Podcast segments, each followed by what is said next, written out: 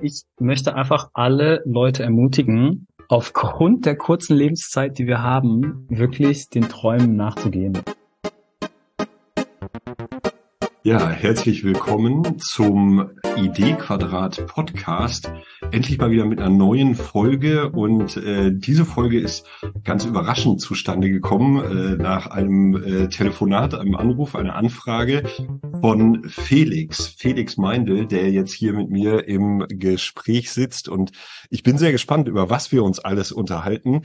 Ähm, aber würde das Wort direkt erstmal zu dir rübergeben, Felix. Ähm, ja, wer bist du? Was machst du? Was macht ihr vielleicht auch? Und genau, vielleicht ein bisschen erklären sozusagen, ja, wo du herkommst, ähm, genau, wer du so bist. Ja, sehr gern. Vielen Dank. Schön, dass ich da sein darf.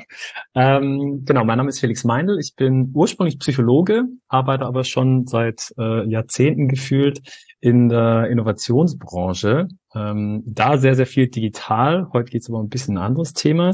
Ich habe nämlich zusammen mit meiner Frau ein emotionales Erste-Hilfe-Set für Trauernde entwickelt. Und das kann man sich vorstellen wie ein Kartenset. Ähm, es sind Karten zum Aufklappen.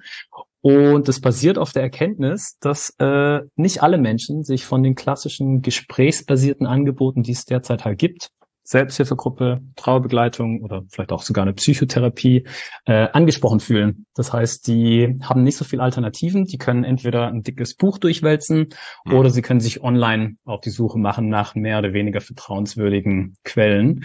Und äh, wir dachten, wir wollen da eine Alternative zu schaffen, die irgendwie einen niedrigschwelligen Einstieg in das Thema bietet.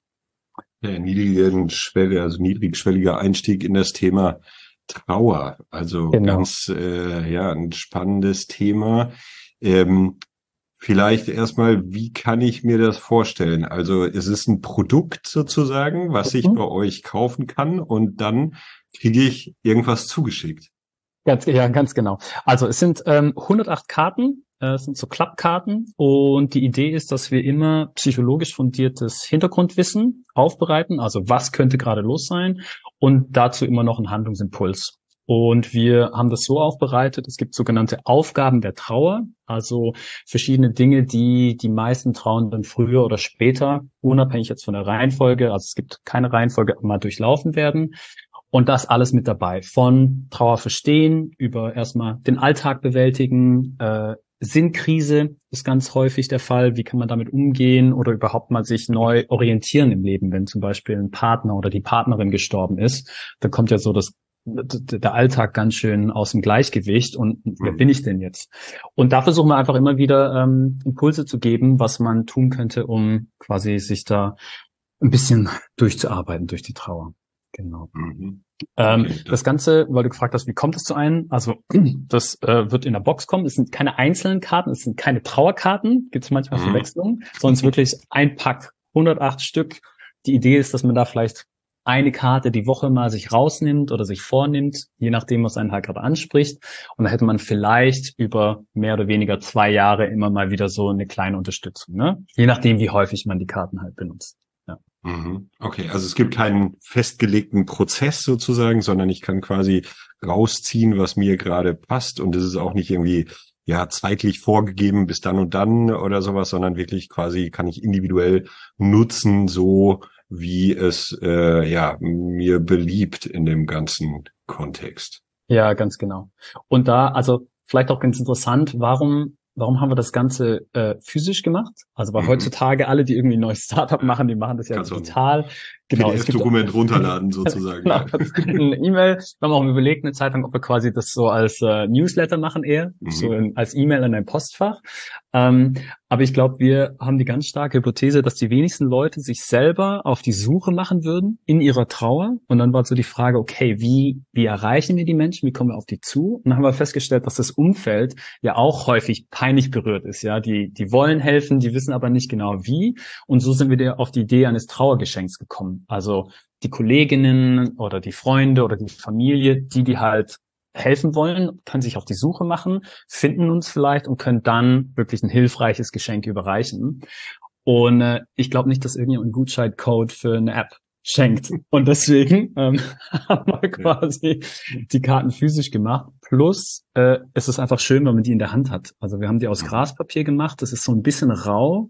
Und ich glaube, das ist einfach auch eine ganz schöne Metapher irgendwie für die Trauer. Ne? Also dieses nicht ganz glatte, das fühlt sich einfach total schön an.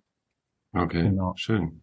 Ähm, natürlich stellt sich die Frage, wie kommt ihr auf so ein Thema? Also mhm. ja, ich äh, also kann ich auch sagen aus eigener Betroffenheit hier auf dem Schreibtisch direkt nebendran steht äh, das Bild von meiner Mutter, die im Sommer gestorben ist und äh, das ist ja ein sehr ähm, ja sehr seltsamer Prozess, sagen wir mal so, ja, äh, den man da durchläuft. Also bei ihr ging es ganz schnell mit einer äh, Krebsdiagnose und so weiter und so weiter, was dann wirklich die gesamte Familie auf den Kopf gestellt hat ähm, und alles drum und dran. Ähm, und äh, dann ist so ein, so ein Trauerprozess da, aber ich würde jetzt nicht unmittelbar auf die Idee kommen zu sagen, ja, okay, äh, kann man daraus ein Geschäftsmodell bauen, sozusagen. Ja, ja, super guter Punkt. Also ich habe tatsächlich auch äh, voll wenig Berührungspunkte gehabt ähm, mit dem Thema. Und dann ist so, also man muss wissen, ich habe Zwillinge, zwei Zwillingstöchter, mhm. die sind jetzt ähm, knapp drei Jahre alt. Und wie so häufig mussten wir die früher holen. In unserem Fall waren das äh, sechs Wochen. Einfach weil die eine hing, also hießen Beine an einer Plazenta und eine wird häufig unterernährt. Das war bei uns auch der Fall.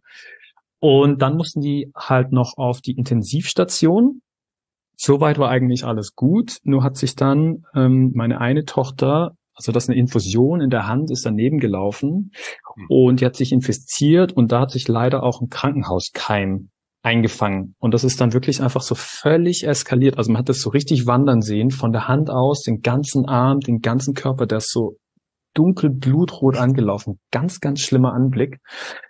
Und wir haben eine Woche lang äh, einfach gefürchtet um ihr Leben, weil das wirklich im Seiden, seidenen Faden hing, ja. Und die, also es kann man sich gar nicht vorstellen, aber es ist so ein ganz, ganz kleiner Zwerg in so einem Inko, man kommt auch gar nicht so richtig ran.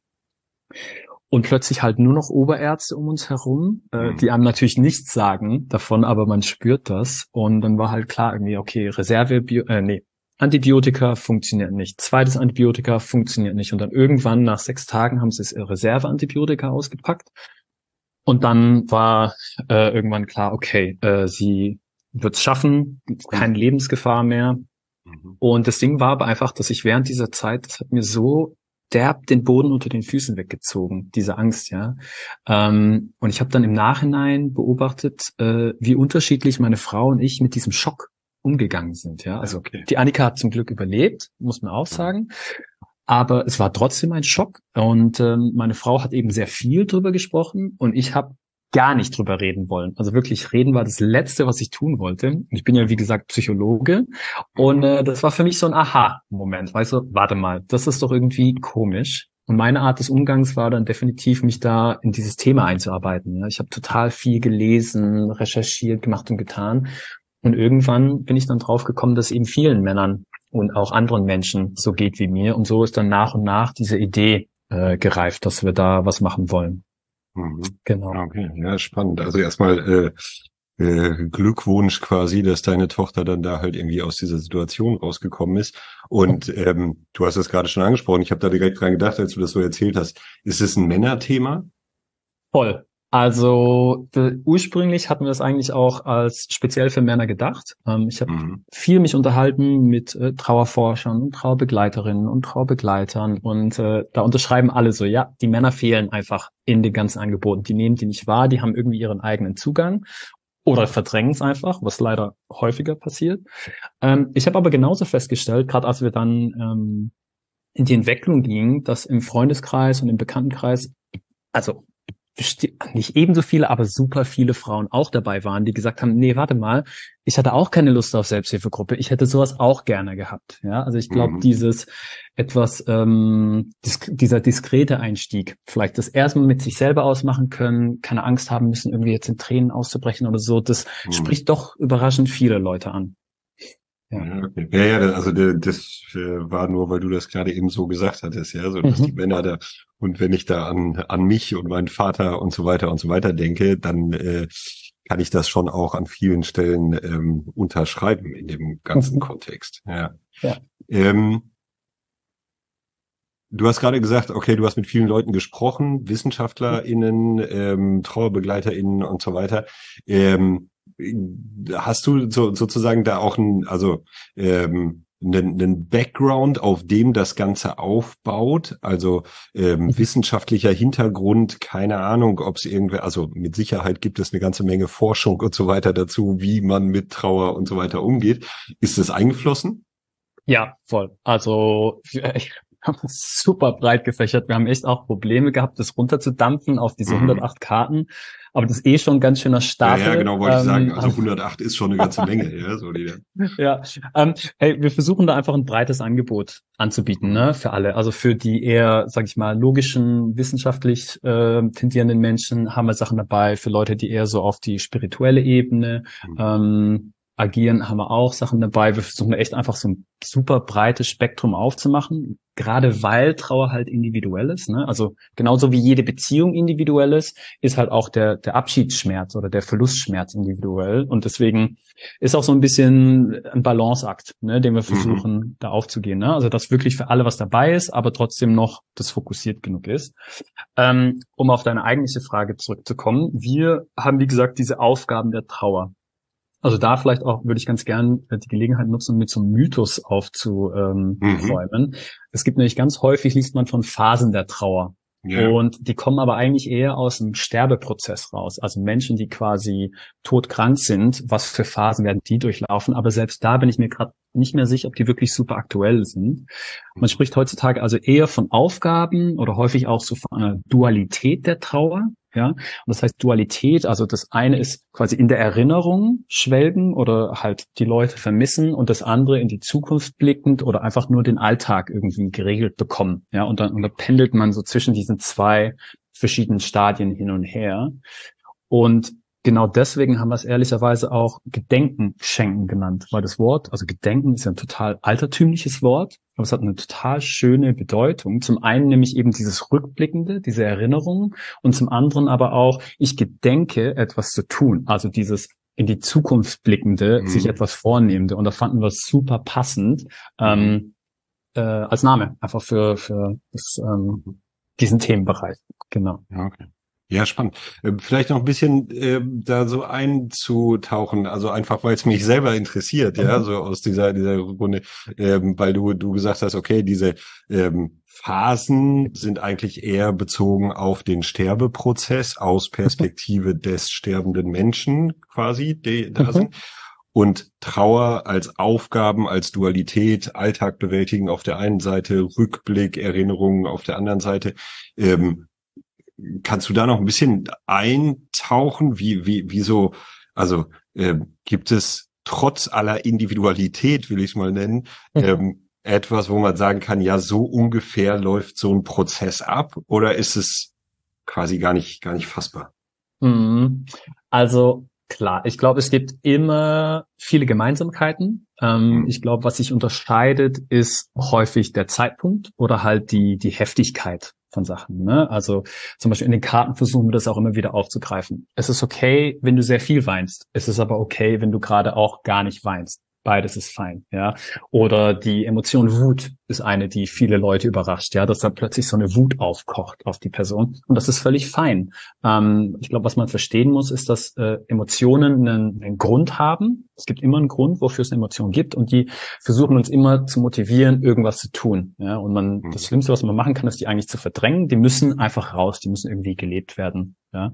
Und ähm, da versuchen wir die Leute einfach auch viel abzuholen und zu bestärken und zu sagen, hey, alles, was da ist, darf sein und was sein darf, darf sich verändern. Ja, das ist ein ganz ähm, berühmter Satz aus der Gestaltpsychologie, die wir da aufgegriffen mhm. haben. Ähm, genau. Zurück zu deiner Frage, nee, beziehungsweise beantwortet das deine Frage schon? Oder soll das, das beantwortet meine Frage schon äh, etwas tiefgehender in all den Herausforderungen sozusagen, die da sind. Ja. Ähm, Jetzt mache ich ja einen Podcast, der sich quasi nicht unbedingt zwingend um, sagen wir mal, individuelle Herausforderungen dreht, sondern eigentlich ja. eher so um diese ganzen Fragen, ähm, ja, Organisationsentwicklung, Geschäftsmodelle, keine Ahnung, ja, so dieser, dieser ganze äh, Themenbereich. Ähm, wir hatten eigentlich vorher besprochen, so dieses ganze Thema, ähm, ja, Geschäftsmodellentwicklung. Da können wir auch gleich noch hinkommen. Aber die Frage, die ich dazu gerade, äh, also die, die mir gerade bei dem, was du gesagt hast, so in den, in den Kopf kommt, ist, wenn ich in Organisationen bin, ähm, ein großes Thema, also bewege mich ja vornehmlich in sozialen Einrichtungen, Kitas, Kindergärten, Wohlfahrtsverbände und so weiter und so weiter. Ein Thema, was da ist, wir haben eine riesige Überlastung quasi durch fehlende MitarbeiterInnen, sagen wir mal sehr, sehr kompakt. Ein Thema, was aus meiner Perspektive zunehmend mit reinkommt, kommen wird, kommen muss wahrscheinlich auch, ist das Thema loslassen können. Also wir haben über die letzten Jahre viele Angebote aufgebaut, viele äh, gute Dienstleistungen und so weiter und so weiter. Und wir kommen jetzt in die Phase, wir können das im Grunde genommen gar nicht mehr anbieten in unseren Organisationen, weil es zu viel ist. Und auch dieses Loslassen ist ja mit einem bestimmten Prozess verbunden, also vielleicht auch ein Trauerprozess. Du hast eben gesagt, du kommst aus dem ja, Innovationsbereich, Innovationsentwicklung und so weiter und so weiter. Aber vielleicht da anknüpfend, kannst du das, also kannst du Aspekte von dem, was du sozusagen in den Karten drin hast, die ja für individuelle Menschen gemacht sind, übertragen auf den Organisationsbereich, also Trauer in Organisationen? Das ist tatsächlich eine super interessante Frage. Also ich kann, ich gebe erstmal die offensichtliche Antwort. Ähm, mhm. Es gibt eine, eine Studie aus 2020, glaube ich, war es, von McKinsey und dem Management, einem, irgendeinem Management-Institut. Und die haben herausgefunden, dass die meisten Organisationen total schlecht auf das Thema Trauer ähm, eingestellt sind, ja, wie mhm. eigentlich psychische Probleme generell. Ne? Also man sieht seit Jahrzehnten, geht es ja vom DRK-Report, steigen die psychischen Probleme bei den Menschen und auch die Fehltage darauf basieren. Die, die körperlichen Sachen, die, die sinken eher, also die haben wir gut im Griff. Mhm.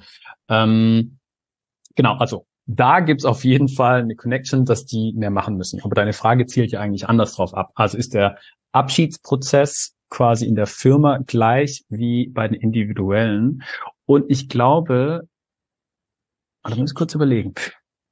Also ich glaube, was ich spannend fände rauszufinden, das kann ich jetzt so ad hoc gar nicht sagen, ist ja erstmal ähm, die Akzeptanz. Eine große Aufgabe bei der Trauer ist quasi die Akzeptanz der Realität. Diese Person mhm. ist gestorben, sie kommt nie wieder und ich muss mich jetzt damit arrangieren. Und ich glaube, diese Akzeptanz oder dieser, dieser Blick auf die Realität, das ist das, was ganz vielen Unternehmen fehlt. Ja, das ähm, fällt denen schwer, genauso wie es den mhm. Trauenden schwer fällt und das ist irgendwie ein Prozess, dahin zu kommen. Ähm, und ich glaube, da braucht es wahrscheinlich immer so ein Aha-Moment, also auch in der Firma oder irgendjemand, der wirklich sich mal hinsetzt und sagt, vielleicht in Ruhe, wir haben ja alle genug zu tun, ähm, aber wirklich anschaut und sagt, okay, was ist denn gerade die Situation, wie sieht's aus? Und dann dann mit einem ehrlichen Blick im Privaten wird man sagt, vielleicht sagen, in den Spiegel schauen. Mhm. Weiß nicht, was jetzt da die Analogie im, im Unternehmen wäre, aber wirklich mal hinschaut und sagt so, macht das eigentlich noch Sinn, was ich hier mhm. gerade mache? Ist das noch die Realität? Das ist so der einzige Punkt, der mir ad hoc einfällt. Aber es wäre interessant, da mal einen Vergleich zu machen. Muss ich mal ein bisschen mhm. drüber nachdenken. Ja, also äh, ist mir nur sehr eingefallen und das, was was du äh, gerade sagst, ja, so irgendwie der der Realitätsabgleich, wenn ich in die Organisation äh, schaue, dann habe ich auch da oft das Gefühl, ähm, ja, wir, also bei manchen, die schon sozusagen einen Schritt weitergehen, die dann im Grunde genommen feststellen, ja, okay, unsere Realität hat sich geändert und wir sollten was tun. Mhm. Gegebenenfalls holen sie auch einen kleinen Spiegel raus und gucken mal kurz rein und sagen, ah ja, okay, so sieht es auf der anderen Seite aus. Aber für den tatsächlichen, also sozusagen die, die, die wirkliche Verabschiedung oder den Switch vom Betriebssystem oder von den Denkhaltungen, Logiken oder sowas, da stelle ich oft fest, ja, okay, das passiert nicht wirklich. Also mhm. ähm, ja, wir brauchen ein bisschen agiles Arbeiten, das ist doch total nett, dann können wir irgendwie hier, das schreiben wir uns noch irgendwo oben drauf. Aber eigentlich bleibt im Hintergrund sozusagen die, ähm, die Logik gleich, die Denklogik bleibt gleich, die Haltung bleibt gleich, die Herangehensweise bleibt gleich, die, äh, sagen wir mal, das, das traditionelle Betriebssystem wird weitergefahren. Und die Frage lautet dann, braucht es an der Stelle, ähm, oder andersrum gefragt, was braucht es an der Stelle? Braucht es den, den wirklichen Einschlag, der quasi ja im Tod auf Individuumsebene sozusagen unausweichlich kommt? Und mhm. wenn man es überträgt in die äh, Organisation, braucht es sowas wie die Krise, die Pandemie, die äh, das Zusammenbrechen des Geschäftsmodells, um überhaupt in die Lage zu kommen, in den Spiegel zu schauen? Mhm. Das ist auch eine sehr gute Frage. Ähm, ich glaube. Entschuldigung, aber ich, also, leider, ich, nee, nee, ich denke da, da gerade so drüber nach, ja, so irgendwie, ja. weil ich finde spannend. Ähm, ich glaube, leider ist die Antwort ja. In den meisten mhm. Fällen, ja. Also, wenn man sich jetzt mal anschaut, wie lang es gedauert hat mit Deutschland, mit der Digitalisierung generell, ne? Und es hieß immer, nee, das geht nicht weit. Und dann war plötzlich Corona und zack, haben alle von daheim gearbeitet innerhalb, ich habe damals bei einem Baufinanzierer gearbeitet, da war Daheimarbeiten ging gar nicht und nicht. innerhalb von zwei Wochen wurden alle, ich glaube, die haben fast 3000 Berater, Finanzberater und die wurden alle umgestellt, damit die von daheim aus arbeiten können, weil wirklich, also das Überleben der Firma hing davon ab, ja, es ging super schnell. Gleichzeitig haben ja schon seit Jahren haben ja Leute darauf hingearbeitet. Es wäre doch sinnvoll, weil also ich glaube, beide Wege sind möglich. Es gibt dieses äh, wirklich, man setzt sich hin und man überlegt, das wäre dann quasi die Strategie, wir wollen mehr, mhm. wir wollen digitaler werden oder so, das ist möglich. Schneller und effizienter geht's aber definitiv, wenn es so ein einschneidendes Erlebnis hat. Ähm, ich meine, es ist genauso, glaube ich, wie im äh, im Sterbeprozess mit Menschen. Ne? Also ich, ich war jetzt natürlich viel in Hospizen unterwegs und anscheinend gibt's viele Menschen, die sind im Hospiz. Es ist klar, die sind unheilbar krank und trotzdem können die das noch nicht wahrhaben. Und trotzdem agieren die teilweise noch so, als ob das jetzt nur vorübergehend für ein paar Wochen der Fall ist und dann gehen sie danach nach Hause. Ja, und manchmal ist es auf der Seite von den Sterbenden, manchmal sind es die Verwandten, die da nicht ganz drauf klarkommen. Also ja, ich glaube, da gibt es totale Analogien äh, zur mhm. Geschäftswelt und ja, zur Trauer. Voll, ja. ja. Und wie, wie gelingt Akzeptanz? Also ich meine, du beschäftigst dich jetzt vor allen Dingen halt mit der individuellen Ebene. Also mhm. wie kann ich, das ist natürlich wirklich ein bisschen schwierige Frage, aber wie kann ich den Tod akzeptieren, entweder von einem Angehörigen oder von mir selber? Gibt es da Strategien, keine Ahnung, Vorgehensweisen? Klar, also es gibt, es gibt natürlich Strategien. Ich glaube, das eine ist einfach das tatsächliche sich bewusst machen. Ne? Also wir leben ja schon in einer Zeit, wo eigentlich der ganze Fokus eher ist auf gesund bleiben, auf Jugend, ne? auf Sex Cells und das Umgekehrte davon ist der Tod. Der wird eher ausgelagert, ähm, wird auch abgegeben, also ganz, ganz viel Outsourcing. Und ich glaube, deswegen fehlen einfach häufig auch die Berührungspunkte damit. Ähm, früher gab es eine äh, aber es ist dann vielleicht eine Tradition, wird man sagen, ähm, mit den Memento Mori Bildern. Ja, mhm. da hatten sich die Leute Totenschädel oder oder ähm, ach, wie heißt es, Sanduhren auf die Tische mhm. gestellt oder Gemälde, einfach quasi als diese konstante Erinnerung, dass das Leben halt endlich ist ähm, und dass man deswegen den Tag genießen sollte. Also die, die modernere Form davon ist Carpe Diem, garantiert. Mhm. Ne? Nutze den Tag, lebe heute, weil du weißt nicht, wie viele heute es, es geben wird. Ja. Ähm, Genau. Aber so, die eine Durchbruchmethode ist mir zumindest noch nicht, ist mir noch nicht bekannt geworden, dass man mhm. wirklich realisiert und sagt so, ich nutze meine Zeit ab heute voll auf. Nee. Ich, ich glaube aber im Englischen gibt es so einen super schönen Begriff, stumbling over the truth. Ähm, ich glaube, das ist meistens irgend so ein, im Deutschen wäre es vielleicht Aha-Effekt. Mhm. Ähm, bei den meisten Leuten gab es irgendeinen Aha-Effekt oder irgendein Ereignis, wo die wirklich wie so drüber gestolpert sind, ungewollt, und wo es danach Klick gemacht hat. Ähm, wo sie dann sagen, oh, warte mal, das Leben ist ja wirklich begrenzt und deshalb muss ich hier oder da was anpassen. Mhm. Selten, dass das, glaube ich, einfach, ich habe ein Buch gelesen und da steht drin, man sollte, keine Ahnung, Vorsorge betreiben, was weiß ich. Passiert, glaube ich, selten auf die Art und Weise. Ja, und äh, äh, trotzdem, also ich bin da, bin da voll dabei, äh, Bücher sozusagen alleine werden es wahrscheinlich nicht tun, ja, sondern eher dieses Aha-Erlebnis in dem eigenen Leben dann irgendwie zu kriegen. Und trotzdem habe ich diesen Buchtitel äh, 4000 Wochen gerade im Kopf bei dem, was du erzählst. Ich weiß nicht, ähm, ob du das kennst, genau, weil ja. das ist sozusagen die, die Frage dahinter, ähm, ja, wie lange haben wir eigentlich Zeit und ähm, also Lebenszeit und wenn man mhm. ungefähr plus minus 80 Jahre alt wird, dann sind das ungefähr 4000 Wochen. Mhm. Und 4000 Wochen klingt ganz anders als, ja, es sind noch 30, 40, 50 Jahre, so ungefähr. Mhm. Und dann wird es auf einmal so greifbar und super beschrieben äh, quasi dazu, dass das ganze, sagen wir mal, Thema Zeitmanagement und wie kriege ich noch mehr in meinen Alltag gepackt und so weiter, eigentlich der totale Bullshit ist, äh, sondern eher wirklich so diese Frage äh, im, im Wesentlichen ist und sich das bewusst zu machen und dann zu sagen, na ja, okay, äh, wenn ich jetzt halt irgendwie 43 bin, äh, dann kann ich sagen, okay, dann habe ich die Hälfte quasi mindestens rum von dem ganzen Spaß. Ja. Dann bleiben dabei halt einfach nur mal eben noch 2000 Wochen maximal, ja, so ja. in dem Ganzen. Dann kommt es auch auf meine persönliche Lebensführung an, die wahrscheinlich nicht unbedingt zuträglich ist, aber ähm, ja, wo man dann irgendwie sagt, so ja, okay, dann wird's halt irgendwann greifbar, so von der, von dieser, von dieser Thematik her. Also wie, wie gesagt, sehr, sehr schönes Buch dazu. Ja, ich bin da tatsächlich äh, kürzlich erst ähm, auf eine Seite gestolpert, ich glaube von Harvard Harvard ist die, die heißt ähm, 85.000 Stunden. Und mhm. die haben quasi, es ist wie die 4000 Wochen, die haben das halt in Stunden aufgebrochen. Und da geht es darum, äh, dass man eine Karriere findet, die irgendwie sinnvoll ist. Ja, und die mhm. haben da halt, die listen so verschiedene Sachen auf von den größten Menschheitsproblemen, die es so gibt und was für Berufe sich um diese Probleme kümmern und sind halt wie so ein, wie, keine Ahnung, ein äh, purpose-driven Jobboard oder so. Also super ja. spannend, kann man, kann ich nur empfehlen, da mal durchzuschauen. Ja, cool. Also äh, kurzer Hinweis für die ZuhörerInnen, wir äh, packen äh, die Sachen in die Show Notes, ja. Also äh, gucken da, dass man da auch noch mal ein bisschen irgendwie die Links reinpacken kann, weil ich finde es einfach schon schöne Sachen. Jetzt aber zurück sozusagen zu dem eigentlichen äh, Ding. Ähm, Thema Geschäftsmodellentwicklung und so weiter. Wo steht ihr ja. aktuell? Wie seid ihr da hingekommen? Also das ist ja, ja, wenn ich eure Homepage sehe, das sieht richtig schön aus, das habt ihr gebaut und so weiter und so weiter. Also da steckt eine ganze Menge Arbeit drin. Aber wo steht ihr jetzt gerade? Ja, also wir haben äh, quasi fast zweieinhalb Jahre jetzt entwickelt, ähm, fast alles bereit für ähm, die erste Serienproduktion. Ähm, wir machen jetzt gerade eine Crowdfunding-Kampagne, um da ein bisschen Unterstützung zu bekommen ähm, aus der Crowd und natürlich auch einfach, weil es eine super Möglichkeit ist, ähm, abzuwägen, ne, wie mhm. viel Interesse gibt's da.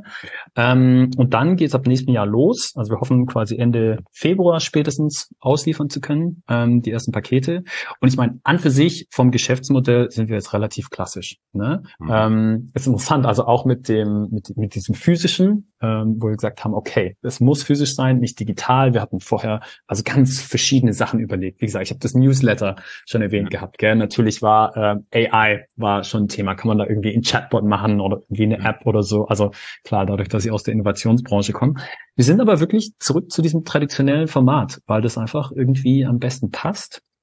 Und auch, ähm, ich glaube, was halt so ein bisschen ungewöhnlich ist, wir wollen nicht die Trauenden direkt ansprechen, sondern halt die, das Umfeld von den Trauenden. Mhm. Ne? Also dieses als Trauergeschenk.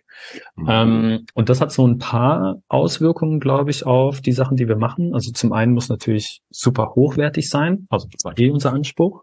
Ähm, wir versuchen, oder ich versuche, das war das mein Anspruch definitiv, äh, das möglichst nachhaltig zu machen. Wir haben zum Beispiel alles auf Graspapier drauf. Ähm, wir wollen alles regional haben, ja. Also wir verstehen uns als Sozialunternehmen. Ich glaube, das geht auch so mit dem Thema ein bisschen mhm. einher. Ne? Das nicht, es geht nicht um Skalierung und Unicorn und maximale Growth, sondern es geht um äh, was Sinnstiftendes zu tun mit unserer Zeit. Ähm, und dadurch versuchen wir das irgendwie, ja, ein bisschen fühlt sich an wie so ein super traditionelles Unternehmen eigentlich, weil mhm. regional, weiß, kurze Wege, das hat ja alles seine verschiedenen Vorteile mit Nachhaltigkeit und so weiter. Ähm, ich glaube, da hat Corona bestimmt auch mit reingespielt. Ne? Also gerade dieses Stichwort Liefer, äh, was denn? Lieferdistanzen und so. Mhm. Ähm, genau, zwecks Businessmodell. Ähm, ich glaube, da sind wir jetzt einfach dabei. Wir haben quasi, also wir wollen uns zweifach aufstellen. Das eine ist für direkt an die Kunden, also in dem Fall quasi Freunde Umfeld und das andere ist im B2B-Bereich. Und da sind wir tatsächlich noch ein bisschen am Ausloten, ähm, wo das größte Interesse besteht. Ich habe ja schon erwähnt vorher, Trauer beim Arbeitsplatz, Riesenthema, wird auch immer noch weiter wachsen.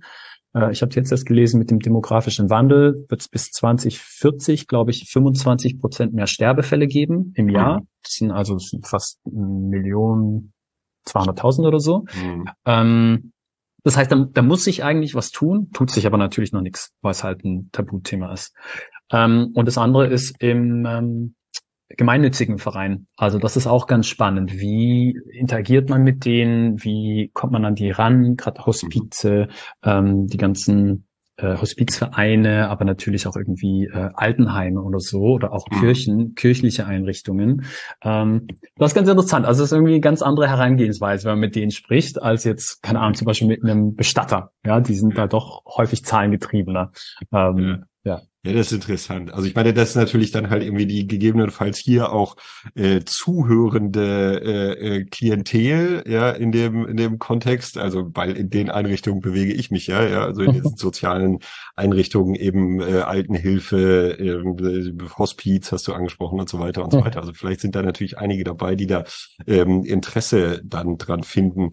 Ähm, du hast gerade gesagt, die sind Zahl, also die anderen sind zahlengetriebener. Mhm. Ähm, das bedeutet, die Sozialen sozusagen, wenn du da reingeblickt hast, die sind noch nicht so sozusagen darauf, okay, wie viel Geld kostet das und was bringt uns das und so weiter und so weiter? Oder wie würdest du es einschätzen?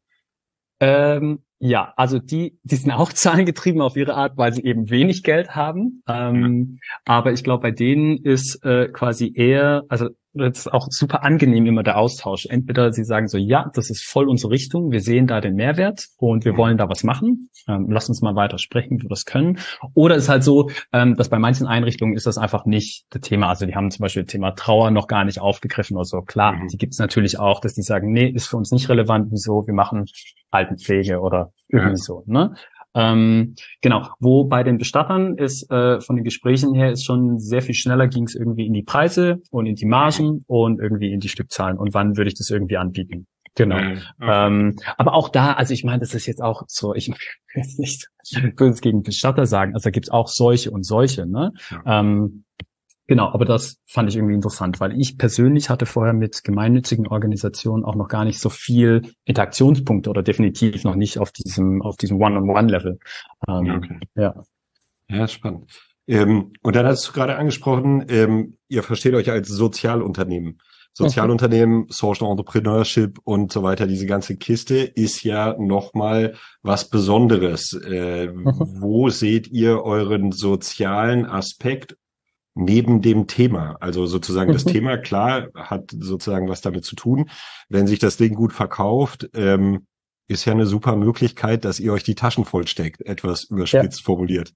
Ja, ja, aber gibt's, was ist der, was ist der sozialunternehmerische Anteil dabei? Also ja. gesellschaftlicher Mehrwert, whatever, keine Ahnung, wie man es. Impact oder so. Also ich glaube, ursprünglich sind wir damit gestartet, irgendwie, dass das Thema so nischig ist, so speziell, dass sich halt sonst keiner dessen annimmt. Und wir haben gesagt, okay, aber wir finden das irgendwie wertvoll, wir wollen da was machen. Also mhm. zumindest von den großen Playern ist das irgendwie kein relevantes Thema.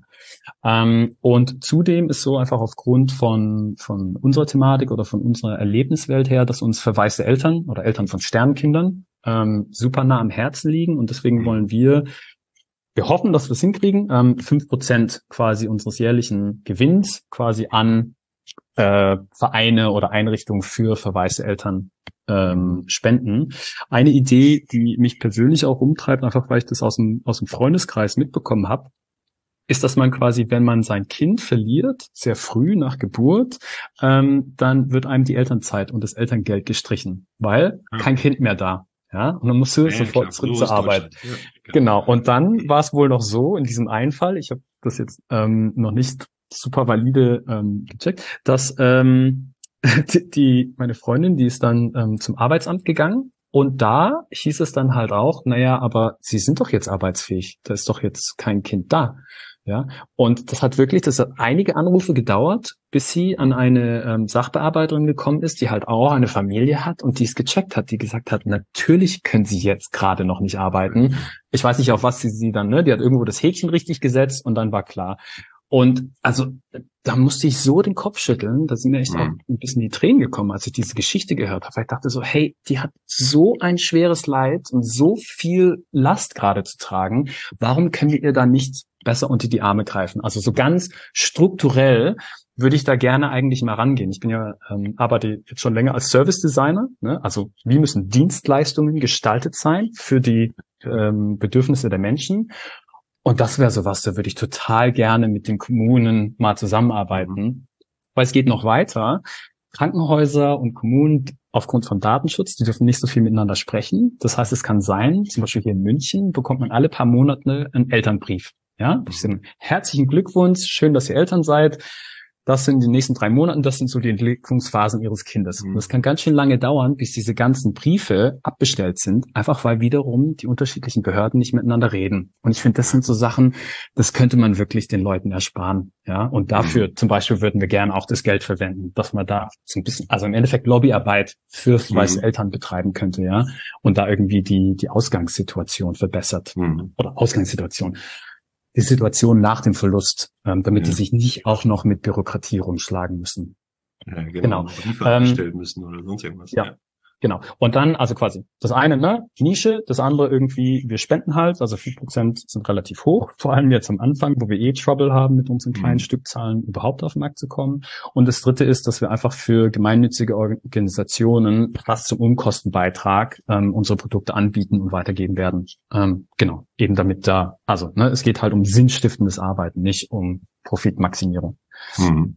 Okay. Ja, spannend. Ähm, ich hatte gerade nur im Kopf, äh, ich habe ja gerade eben schon über meine Mutter geredet, die auch eine Zeit lang ihres Arbeitslebens im Kinderhospiz äh, gearbeitet hat. Ich weiß nicht, ob ihr da Kontakte habt. Also Kinderhospiz Balthasar in Olpe, da komme ich her. Das war ja so der das erste Kinderhospiz, was sich damals gegründet hat äh, und so weiter und so weiter. Also das könnten gegebenenfalls auch ganz interessante, äh, ein ganz interessantes Netzwerk sein, quasi, was sich dahinter gebildet hat. Gibt es jetzt inzwischen seit ja, über 20 Jahren ähm, dieses eine und hat sich dann in, gibt noch verschiedene andere ent, äh, entwickelt, aber explizit halt eben mit sterbenden Kindern quasi ähm, zu arbeiten. Das äh, war so eine äh, ja, spannende Aufgabe auch mit allen Herausforderungen.